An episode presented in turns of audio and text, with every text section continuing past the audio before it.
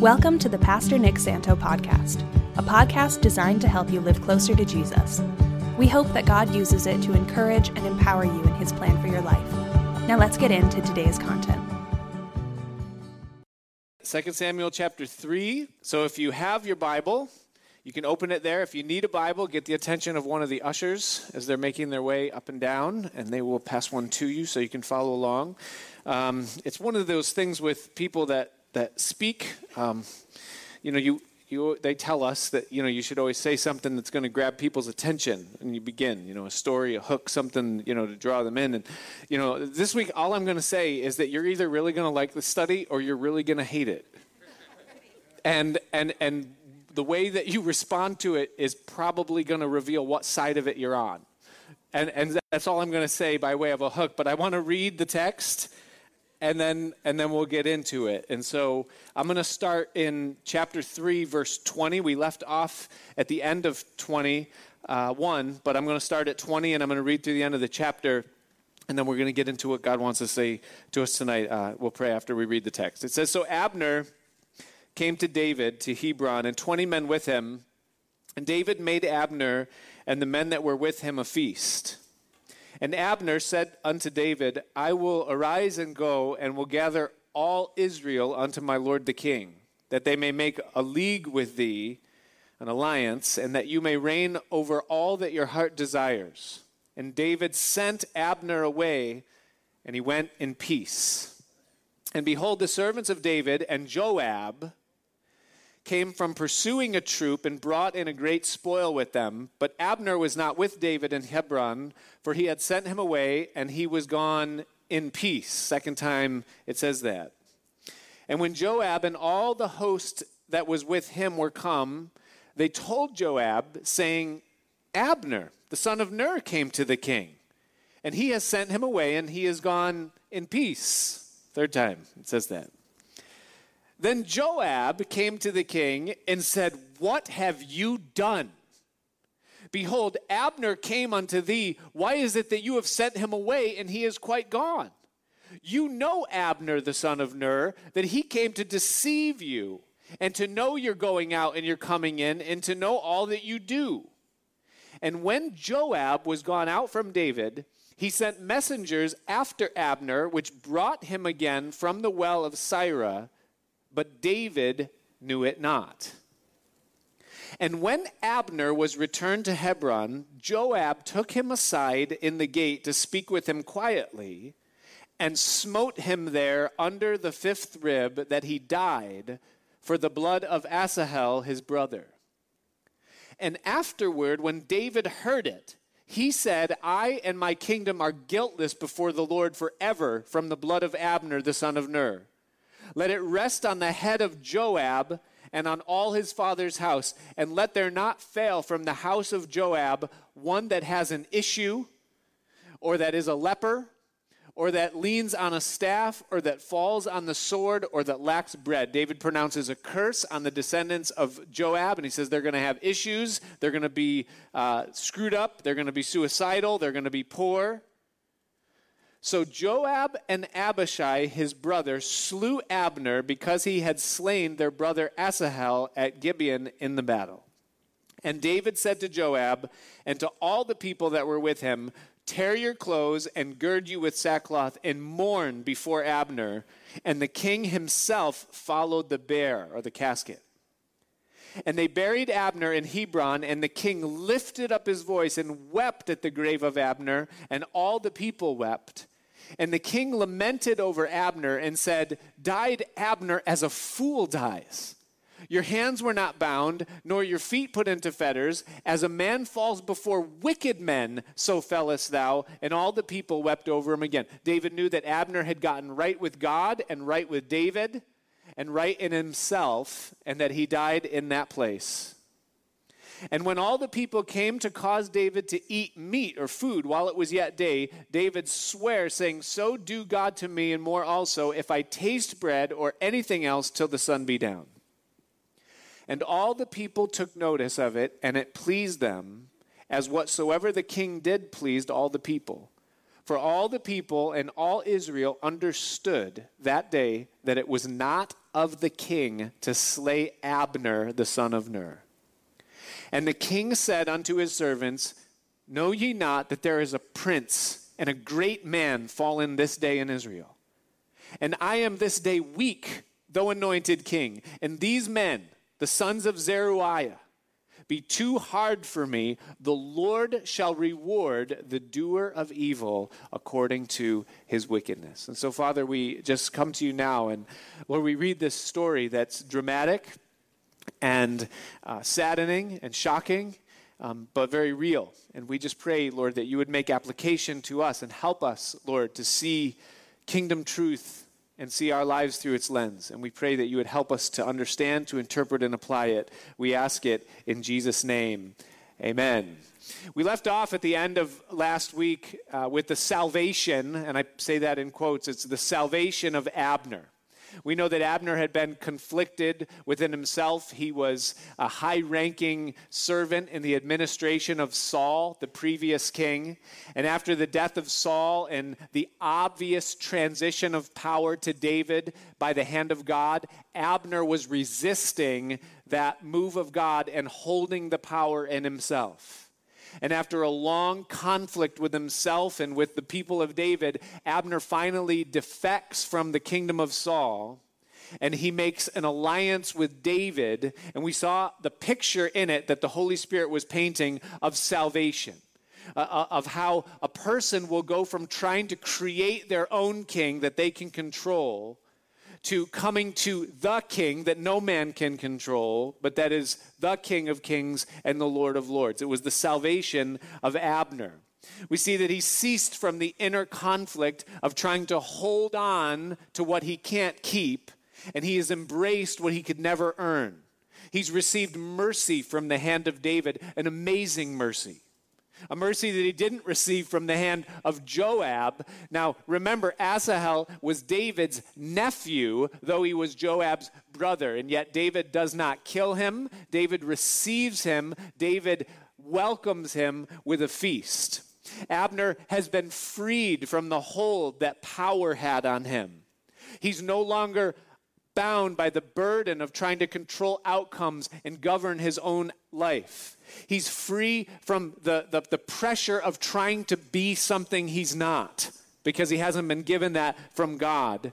And the rush of freedom and the rush of peace that we've experienced, those of us that have come to our King, to Jesus, he knows it full well. Three times in the passage, it says that Abner went out in peace. And what a peace it is when a person comes to the true King and realizes there is mercy there and there is a place there and that there's purpose there. And he is loose now from the unfit yoke that he was under, and now he is in the place that he's to be. Now, I remember what it was like for me.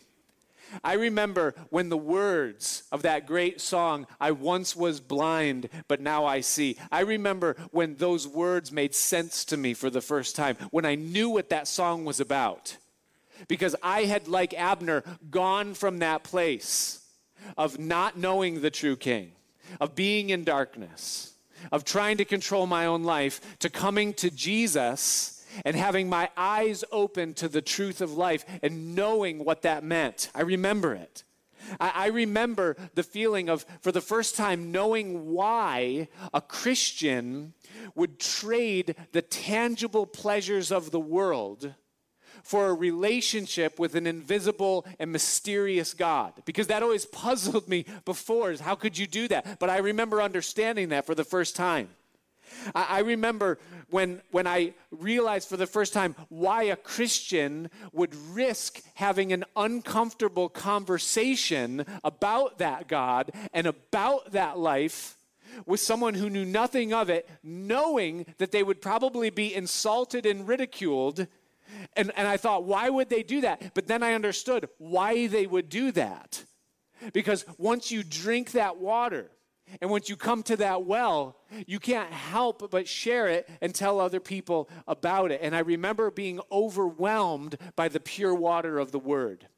When the Word of God came to life and God spoke to me through it and He opened my eyes to truth and He showed me myself and He made sense of life and of things that were, the things that are, and the things that are to come. And I remember all of that, what it was like. And I remember in those early days thinking to myself that this is what every Christian is experiencing all the time that they're drinking this water that I have now found that's been revealed to me, and that this is their life. And I remember in those early days going to church. And I would think that everybody had this rush of peace and freedom that I was experiencing. And I was just exploding on everybody I could, all the things that I would, was learning. And, and, I would preface my excitement by saying, I know, I know you've heard this a thousand times, and I know it's probably incredibly annoying to you, but this is also brand new to me. And this is amazing. And I would share with them the things that I had read that week and learned that week and the things I was growing in that week, you know, unashamedly, but yet apologizing for my, my zeal. And then it began to, to dawn on me after a while that, that not everybody was, was experiencing that same explosion that I was experiencing. I, I, thought they did, but they, they weren't, you know? And, and, and, I started to question that as like, why isn't everybody, why isn't it? And, and then I, I realized later that, that it isn't that they didn't have the excitement anymore, or it isn't that it got old, it isn't that the well ran dry or that they didn't know. It's just that it just became normal. It becomes normal. You know, because this is the life that we have now. It's like when Jesus said, My peace I give you, my peace I leave you, not as the world gives right? That's something that is ours. It's not like all of a sudden, like you're just walking and all of a sudden, like he just drops a peace bomb on you. You're like, you were all anxious and all of a sudden it's like, boom, oh, thank you. I was waiting for that. No, it's something that we walk in. You know, and then when that peace is unsettled, that's what causes us to question and say what's going on. You know, it's something that just becomes normal. You know, and so it's like if you were to go to outer space. If you go to outer space, you're immediately going to feel very strong and very light because something changed. But that change is going to become normal, and soon it's going to feel like regular life. And if you come back to Earth, you're going to know that something was different in outer space. And, and so these Christians that I was interacting with in those early days, they understood where I was because they had been there. I didn't understand where they were because they had been doing this now for a little bit of time, okay? Now, I had at that time, I was 19 years old. I had no wife, I had no kids, I had no job, no career, no house, no rent, and no bills. That was my life. Okay, now that just magnifies peace, right? When you have absolutely nothing to worry about or to take care of, you know, it's like peace on steroids, if that is even such a thing. You know, that's what it was. That's what happened, all right? No responsibility. But as time goes by, and as you begin to walk with God, things begin to complicate. See, Jacob went out with nothing. But pretty soon, that became a wife, and then two wives, and then two wives and two concubines, and then 12 kids, and then flocks and herds, and a career, and a job, and relationships, and complications. And what starts simple becomes complicated over time. And isn't it ironic that the blessing of God upon a life actually brings a burden with it? And, and you think, well, how, wait, is that, does that actually make sense? You know, that, but yes, it does. The word actually glory, that we, we talk about the glory of God and how he, he, you know, drops glory. The word glory actually means weight. And, and when God begins to bless your life, there is actually a weight that comes with it because there's a responsibility that comes with the things that He entrusts us with. And with responsibility, there always comes a level of stress. And that's why Jesus said, Take my yoke upon you and learn of me. Okay? He didn't say, I'm going to take every yoke off of you and your life is just going to be always easy. He said, You can loose yourself from the yoke that doesn't fit and that's not yours, and you can take the one that I have designed for you that just so happens to be a double yoke, and I will get under it with you and you and I will now walk together. And as I lead your life, grow your life, and fill your life with things, I am going to carry with you and help you shoulder the load of that which is to come. That's why he says that to us, that we're to do that. Jesus also would say that wheat and tares, that is, wheat, which is good, and weeds, which are bad, they grow together. Which means that with all the good things that come into our life from the hand of God, there are also things that maybe aren't so pleasant that grow along with those things. We understand, right? He gives us kids. That's a blessing. Kids throw up at night. That's not. You know what I mean? We, he blesses us with a job and, and a career. That's a good thing. It comes with people. right? And that's not always such a good thing. Wheat and tares grow together, and you can't remove one without hurting the other. And Jesus would say you got to let them both grow together all the way up until the end. And so there is good things that come, but there is stress that comes along with it. And when there's complication, complication causes confusion if it's not handled the right way. And sometimes Christians build faulty systems to support their stress. All right? You know the story. If you don't, you're going to have to read it because I'm not going to preach it, okay? But Mary and Martha, the, the, the, two sisters that Jesus visited while he was in his ministry, they were sisters. And Jesus came into their house. And Martha was in the kitchen. And she was preparing the food. She was keeping the house clean. She was making sure the guests were comfortable. Mary, co owner, as far as we know, of the house, her name was on the invitation. She was sitting at the feet of Jesus listening to what he said. And Martha started getting a little agitated and started banging the pots and pans, sending the subtle clues like, hey, this meal's not going to cook itself. You know, they're out there singing, you know, here I am to worship. She's in the kitchen saying, I'm doing the dishes. You know, there, there's two things going on. And, and so finally, Martha snaps a little bit and she comes out and she says, Jesus, would you please tell Mary to get up? We have Jesus. And Jesus looked at and he said, Listen, he says, Martha, you're troubled with many things, and there's one thing needful.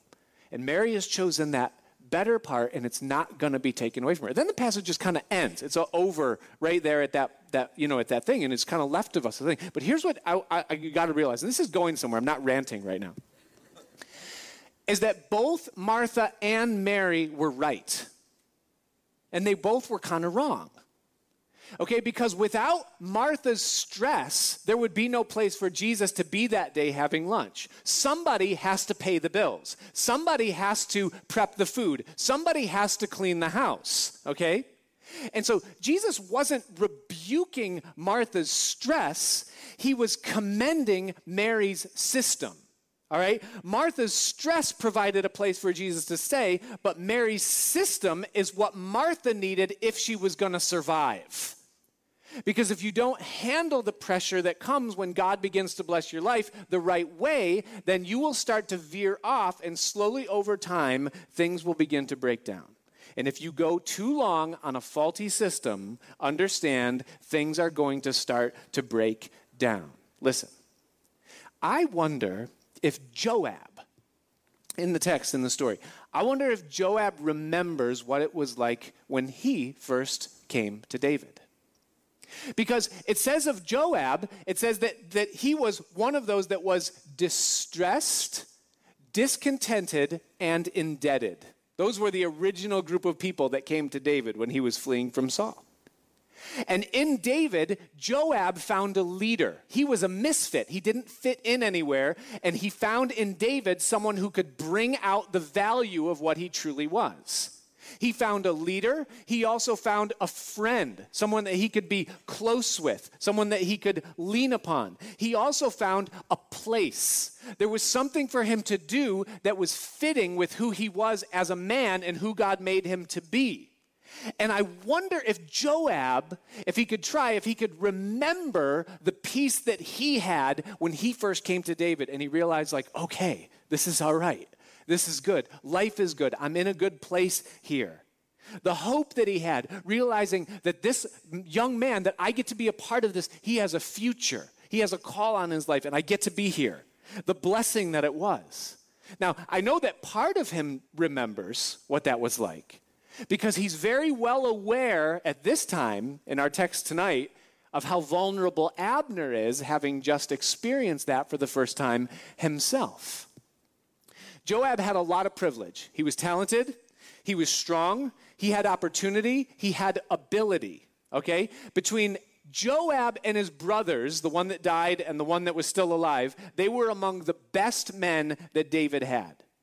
And Joab liked being close to David. That was a privilege for him to be able to be that close to the one who would be king. He enjoyed the position that he was growing into, and he enjoyed the cause, which was that God was raising up a king and establishing a kingdom. That was a blessing to Joab.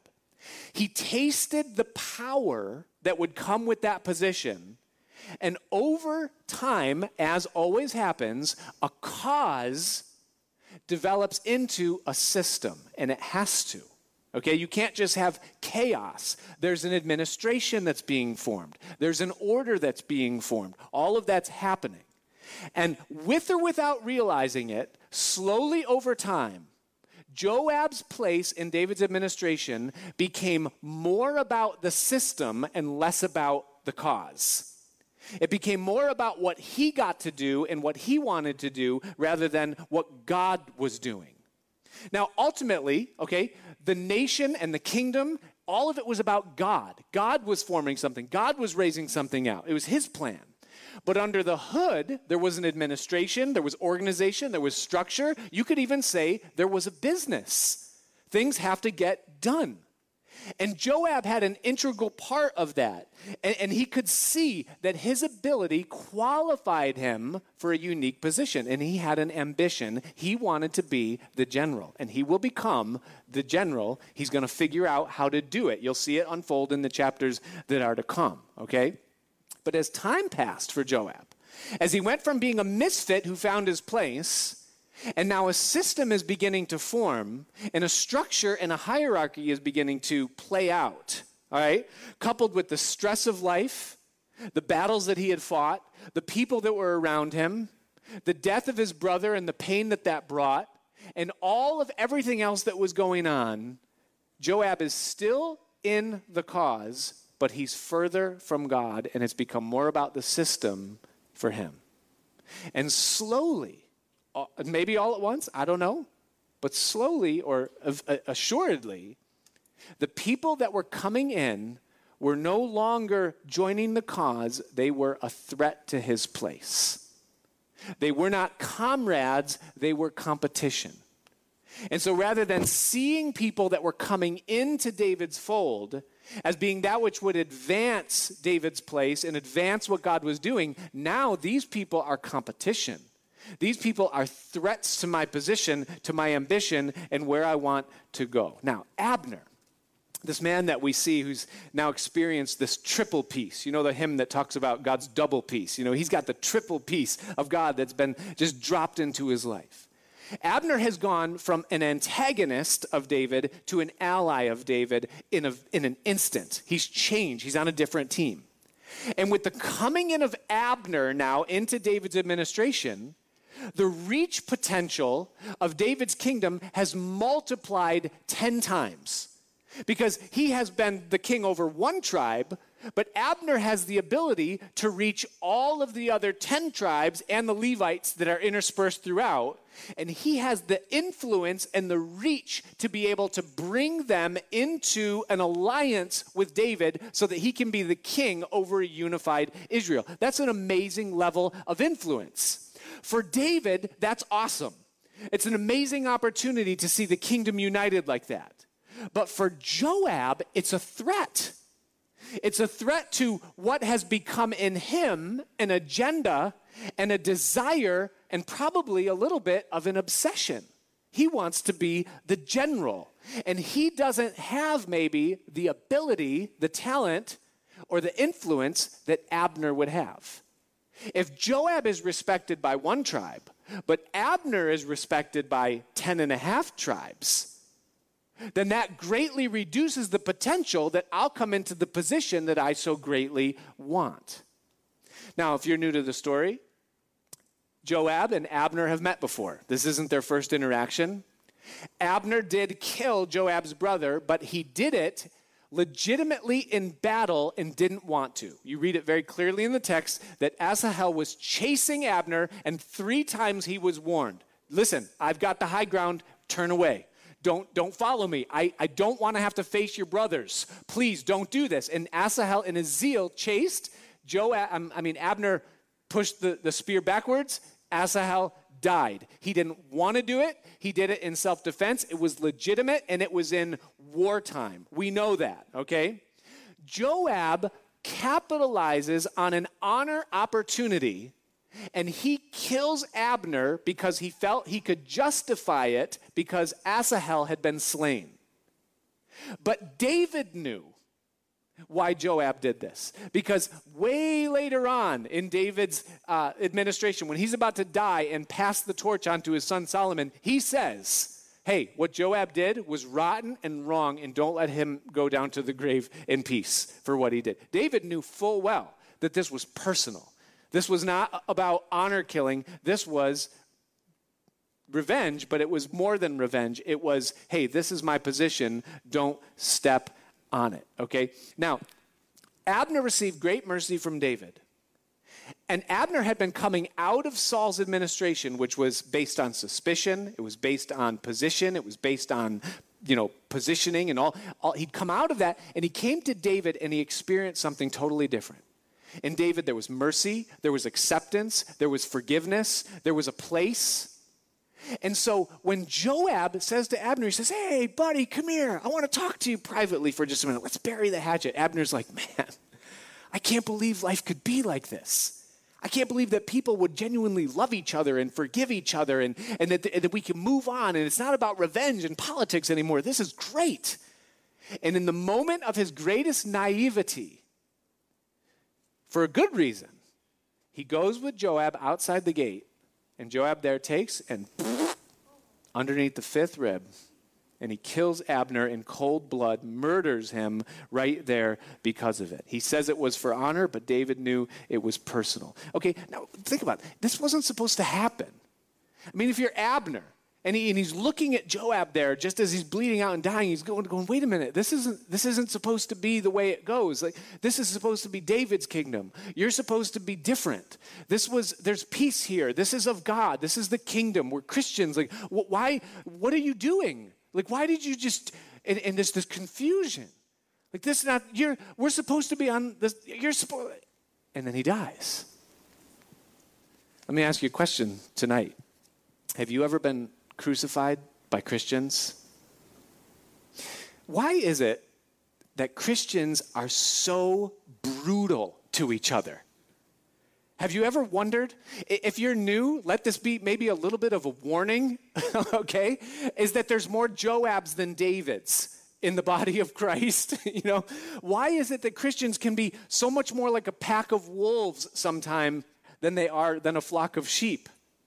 It's amazing, but God, He gives us this power and he gives us this, this, this knowledge and this wisdom, and he gives us this freedom then, and, and even this commission where he says, just go. I'm giving you gifts, I'm giving you opportunities. Now just go use them. And then he, he, he takes his hand off, and he, he says specifically that he's going to do that. He says, I'm going to give you these things, I'm going to go on a long journey, and then when we settle up in the end, we'll talk about everything.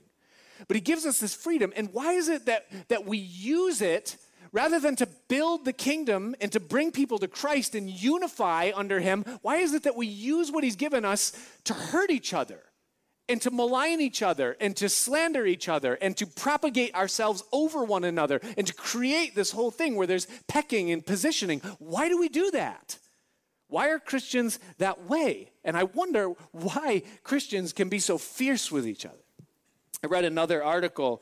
Uh, it was just this week. It was published just this week, and it was in the mainstream news, which I do still look at some sources of mainstream news, probably more for entertainment than information, you know, just to keep my, I don't want to be completely clueless, you know, so what's going on there. But this was, this was the article. It says, Preachers, this is the title Preachers and their $5,000 sneakers.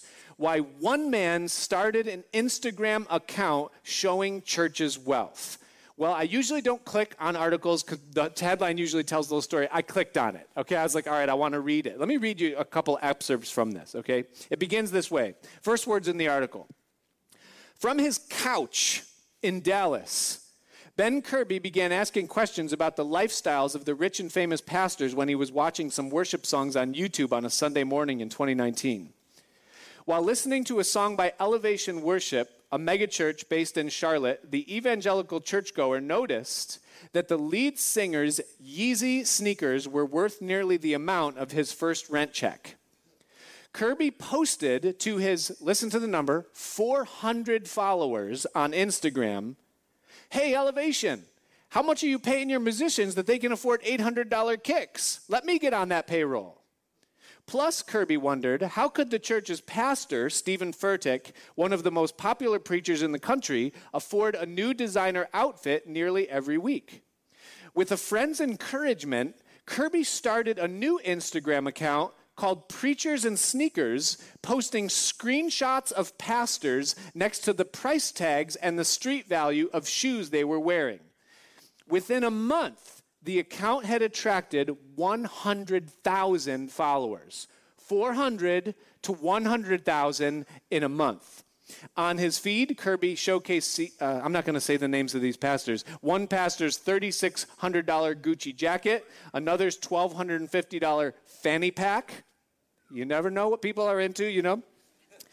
Uh, another one's $2,500 Ricci crocodile belt. I'm probably saying these names wrong. That's how unfashionable I am, you know? And, and, and he considers another former President Donald Trump's most trusted pastoral advisor, who is often photographed in designer items, a preacher's and sneakers content gold mine posting a photo of her wearing $785 Stella McCartney sneakers. Okay, so, so this, is, this is the article, and this is what this guy did. You know, so I'm, I'm reading this thing, okay? Now, let me say, I get it. I understand what happens in, in my heart and in yours when we think about a pastor spending $2,500 on a belt or $5,000 maybe on a pair of shoes. I get it. I understand simplicity. I understand Jesus saying, Him that has two coats, let him give to him that has one. I, I get it. Carry neither script nor bag for your journey. So, so don't think that I'm like justifying everything that's going on out there and, all this stuff. I am certain there's probably somewhere in it some corruption. But let me ask a couple of questions just to give the other side, just to balance it out a little bit, okay? Number one, where did the money come from? And are you sure that you know that this was church people's money that was used to buy expensive things? Okay, a lot of these people are very talented people and they have their hands in a lot of other things. And a lot of times the money comes from other places. Should they not be able to use it? I'm just asking the question. And why is it that as Christians, sometimes the same people that we commend capitalism, we condemn a Christian minister when they benefit from its system? It's something to think about, okay? By the way, uh, well, I'll go on. Question number two Are you sure, Preachers and Sneakers author, are you sure that Jesus is offended by this? Are you sure that Jesus is him going like, oh my gosh, I can't believe they're wearing those shoes on stage right Are you sure that, that he's bothered by this? Because I, I remember there is a story in the New Testament where there was a woman who had a jar of perfume that was worth a year's salary. How much do you make in a year? That's how much that was worth. And there were some people in the room that was judging her based on what she was doing and, and what was going on in that. And I wonder what you know, the guy who wrote this book, what he would say if he saw this woman in the very presence of Jesus carrying this bottle of perfume. Are you sure that Jesus is really upset by this? Are you certain of it? Because what happens if you get to heaven and we're getting rewards? We're gonna, we're gonna be judged and we're gonna get reward for the things that we did.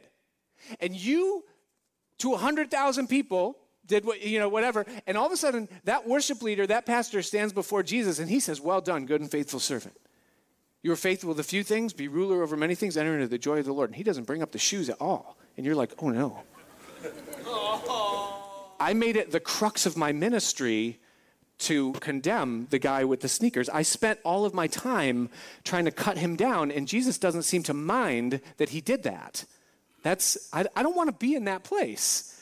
You know, we live in a time right now where more 100,000 people apparently or more will pay attention to someone if they wear $5,000 sneakers. Way more people are attracted to what that guy's saying than the guy who wears the same outfit every other week.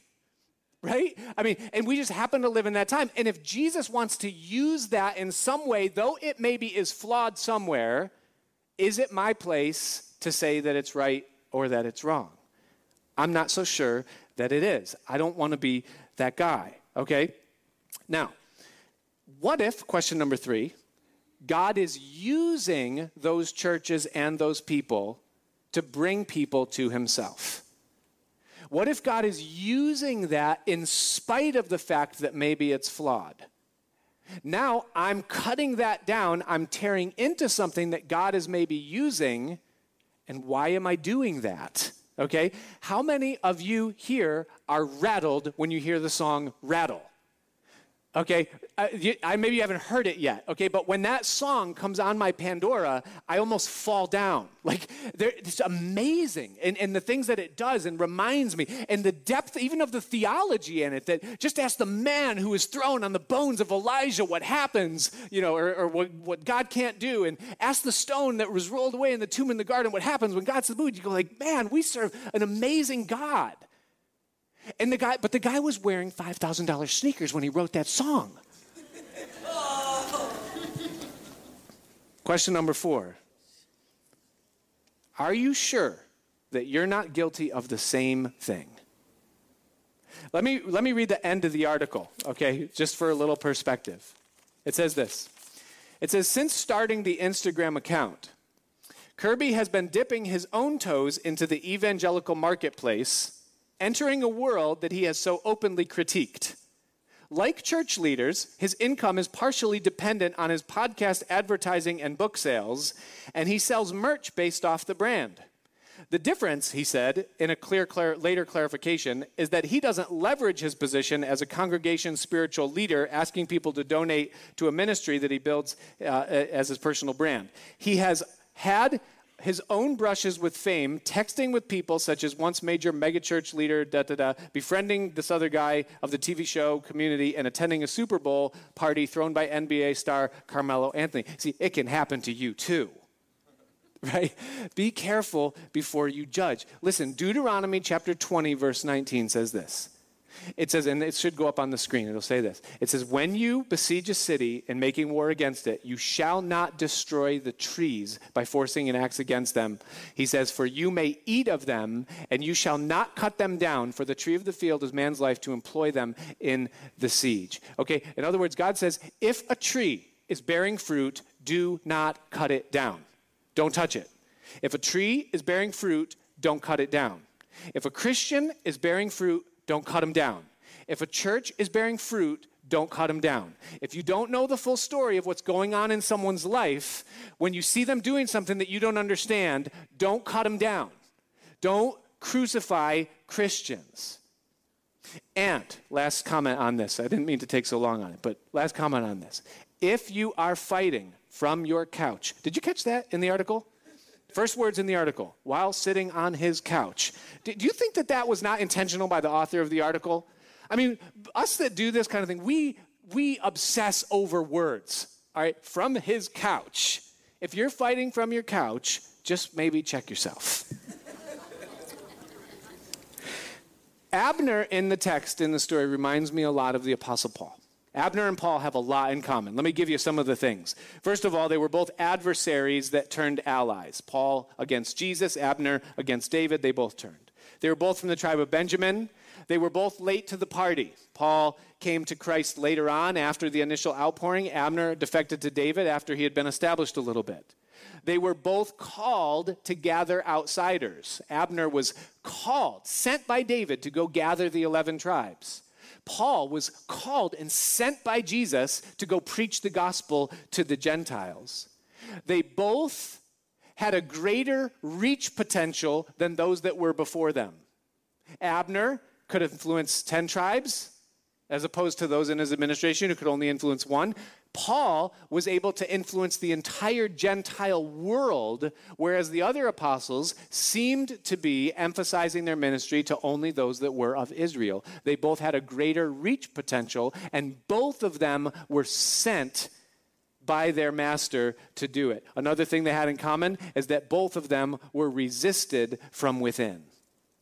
The Apostle Paul was greatly resisted by Christians in Jerusalem that had trouble with the boundaries that seemed to be being broken by Paul as he would go outside and preach the gospel to Gentiles. And they committed themselves to undoing and thwarting his ministry, which was a valid ministry of God.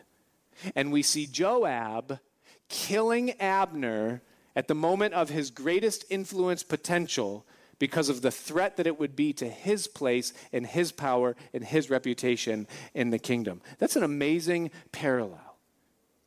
Abner knew that he could reach people the way that, the way that God had equipped him to, and David let him go do it. Joab didn't understand it. Joab didn't like him. Joab couldn't control him, so Joab killed him with an excuse. Now, here's the application, and then we're done. Listen, if you get wrapped up in a system, a church system, an ecclesiastical system, a spiritual system, the order, the hierarchy, the business, the model. If you get caught up in a system and in the process draw back from the Savior, it is only a matter of time before you become a Joab. You will be one that crucifies Christians, even if it's just character assassination, cutting down a tree that's bearing fruit. It's only a matter of time. In Luke chapter 9, verse 49 and 50, Jesus was approached by James and John. And they said, Hey, Master, we saw these guys, and they were casting out a demon in your name, but they weren't part of our group. And we forbade them. Aren't you proud? And Jesus said, No. He said, Don't forbid them. He said, He that is not against us is on our part. He said, Why are you doing that? That's counterproductive. They're doing the right thing. Like, why would you rebuke them because they're not part of our system? Paul would say, and Jesus also would say, judge nothing before the time. You don't understand everything that God is doing, you don't have perfect knowledge of it. Jesus would say, In my Father's house are many mansions. I'm going to prepare a place for you. And he puts us in places. He puts us even in systems where we're going to grow and thrive and where his kingdom can be advanced. But that doesn't mean that we understand every system that God is using. Okay? Another one in Deuteronomy. It's been where I've at in devotions, but it's Deuteronomy chapter uh, 19, verse 14. It talks about landmarks in, in the land. And it says this, just listen to it. It says, it says, You shall not remove your neighbor's landmark, which they of old time have set in your inheritance, but you shall inherit, eh, or, or which you shall inherit in the land that the Lord your God gives you to possess it. So, in other words, God says, I've, I've created these boundaries and these borders in this land, and I've allotted that certain tribes live in certain areas. And I don't expect that the people that live way up in Dan are going to understand what's going on way down in Judah, and you don't have to. You don't have to have perfect knowledge of it. He says, but don't move the landmarks around. Just be where you are and be content there, and don't try to change everything around. And that's what he's basically saying there to that whole thing. Um, gosh, I'm getting, I, I oversaturated this. But, anyways, 1 Timothy 4, verse 13 through 16, you say, well, what's the solution then? Like, what what are we to do? Then if, if we're not to be cutting christians cutting ministries stabbing things you know bleeding them out what are we supposed to be doing? Listen to what paul says to timothy. He says till i come. And receive this though jesus said it. He says till i come give attendance to reading to exhortation to doctrine. In other words you, you read your bible study to show yourself approved and he says neglect not the gift that is in you. What has god given you to do What's your ministry? What is your potential reach? Who has God given you influenced over? Don't neglect the gift that is in you, which was given you by prophecy with the laying on of the hands of the presbytery. And then he says this meditate upon these things, give yourself wholly to them. Listen, that your profiting may appear unto all. If you stick with Jesus, and you dig into His Word and you walk in His truth and you use what God has given you to influence the people that are around you, your life is going to be blessed in such a way that people are going to look at you as the standard and say, That's the way I want to live my Christian life. You don't have to go around cutting everyone who does it different. You do what God has given you to do. That's what we're supposed to do. Paul is essentially saying, he says, uh, um, what, where's that? Put that last verse back up there again. Um, yeah, do you see that? What does it say? It says, take heed to yourself. Do you know what that's King James for? Mind your business.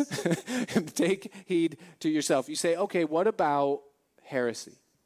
What about extortion? What about corruption? What about these things that happen? What about, what about, what about? Aren't we to earnestly contend for the faith which was once delivered to the saints? Isn't apologetics, you know, defending, isn't, isn't that a part of it? Yes, it absolutely is. And I want to point you to the greatest apologist of all time, the Apostle John, okay? And here's what John says to us. It's 1 John chapter 2 verse 20 and he is talking in the context of defending the faith. He talks about the antichrist and he says that here's the here's the heresy. They deny that Jesus is the Christ. That's the heresy. They are pushing Jesus away. It's not about Jesus. Jesus is not the Son of God. Jesus did not die and rise again. Jesus isn't the sacrifice for your sins. It's not about Jesus.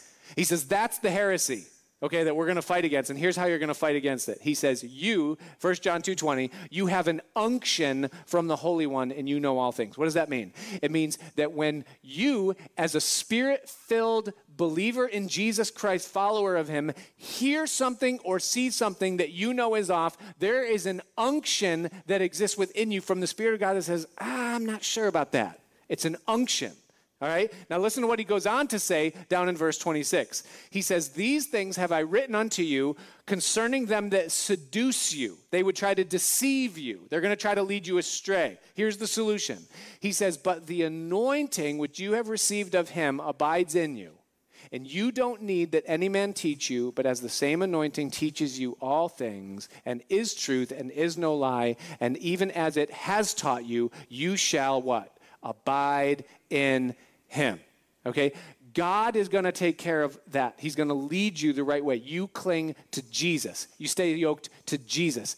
Don't go cutting down things that, that you don't know if God maybe is using those things or not. Don't be a Joab. That's point one. Point two, it's much shorter. Trust me, we're done then. Okay, point two is that if you are an Abner, if you've been crucified by Christians, if you have been wounded by churches or by believers or by pastors or by mentors in the faith, if you have been wounded, you say, well, what, what exactly does it mean? You, you have been lured at some point in your life into being a pawn to build someone else's vision.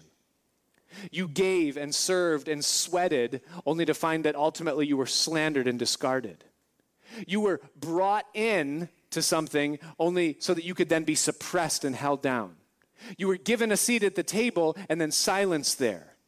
Often you'll hear about a pastor who takes a pastorate, he's hired by a pastoral search committee.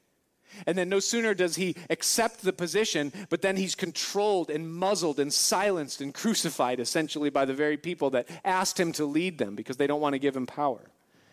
You'll hear about musicians that are utilized but then marginalized, ultimately maligned. You'll hear about a young woman who's taken advantage of by an unhealthy pastor. She becomes his pleasure purpose of a Christian, a pastor that has a faulty system. You're going to hear about maybe you've been one of those that have been chewed up by the organization, by the system that is church. It's very important that you hear this if you have been crucified by Christians, it is not Jesus. Jesus did not do that to you. Jesus didn't ordain for that to happen to you. Jesus weeps when that happens to you. Did you see the response of David? Did you see that three times it is emphasized very clearly in the passage that David did not order this? This that Joab did was not a reflection of David or his kingdom. David wept. David followed the casket and he, and he praised the valiancy of Abner. And then he said, Joab's day will come. He's going to answer for the things that he did. And you've got to know that if you've been wounded by Christians, that is not a reflection of Jesus. Look at Jesus. Keep your eyes on Jesus. It tells us in Hebrews, it says that such a high priest becomes us who is holy and harmless. The church is not harmless. You can get chewed up here, okay? But Jesus is harmless. He's undefiled and he's separate from sinners. He's different. Keep your eyes on Jesus. Be a part of the church. Love with vulnerability.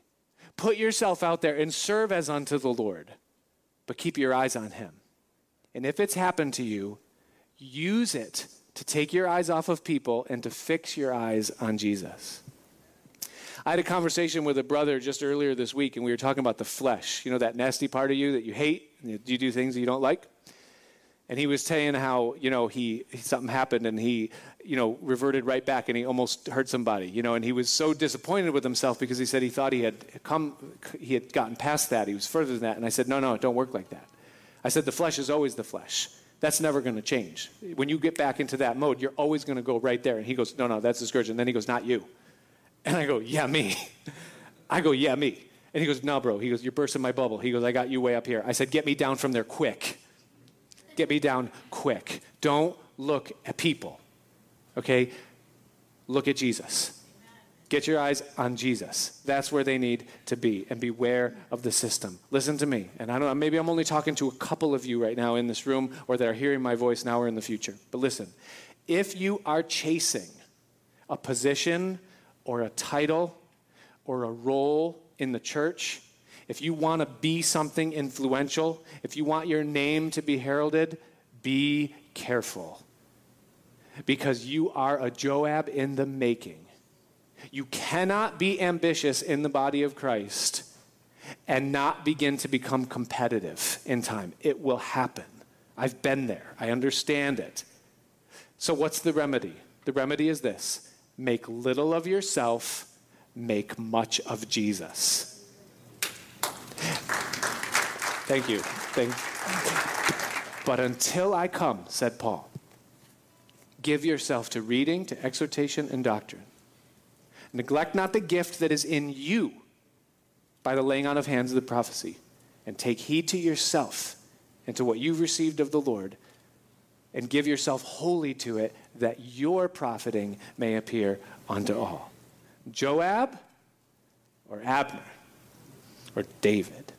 Father, we just thank you tonight for this, and we do pray, Lord, that you protect us from the system that is a part of it, but yet can grind us up. And Jesus, I pray that we would be so fixed, so set upon you, that our eyes would be so securely placed upon you, that not only would we not be deceived, but Lord, that every day of our life would be a joy, that our system would be one of drawing strength from you that as you add to our lives, we wouldn't draw back from God and become twisted, but that we would grow in the grace and in the knowledge of you, and that your love would permeate every area of our hearts. So, Lord, help us in this. Thank you, Lord, for your truth that you laid these things out for us. And we pray that we would honor you with our words, our speech, the way that we treat one another our attitude towards other churches, other ministries, and other places. Help it to be right, Lord, that we wouldn't tarnish or tear down something that you're building and planting or using or even tolerating in patience. Give us wisdom, Lord. Thank you for your love for us. We pray these things tonight in Jesus' name. Amen. Thanks for joining us for the Pastor Nick Santo podcast. To regularly receive these teachings, be sure to subscribe so you can get it automatically when it's released. If you find this material helpful, please share it and help us get the message of Jesus out to others. We also appreciate your feedback, so if you would, leave us a review in iTunes or wherever you listen to podcasts, or email us at pastor.nickpc at gmail.com. Until next time, may you continue to love, learn, and live the way of Jesus.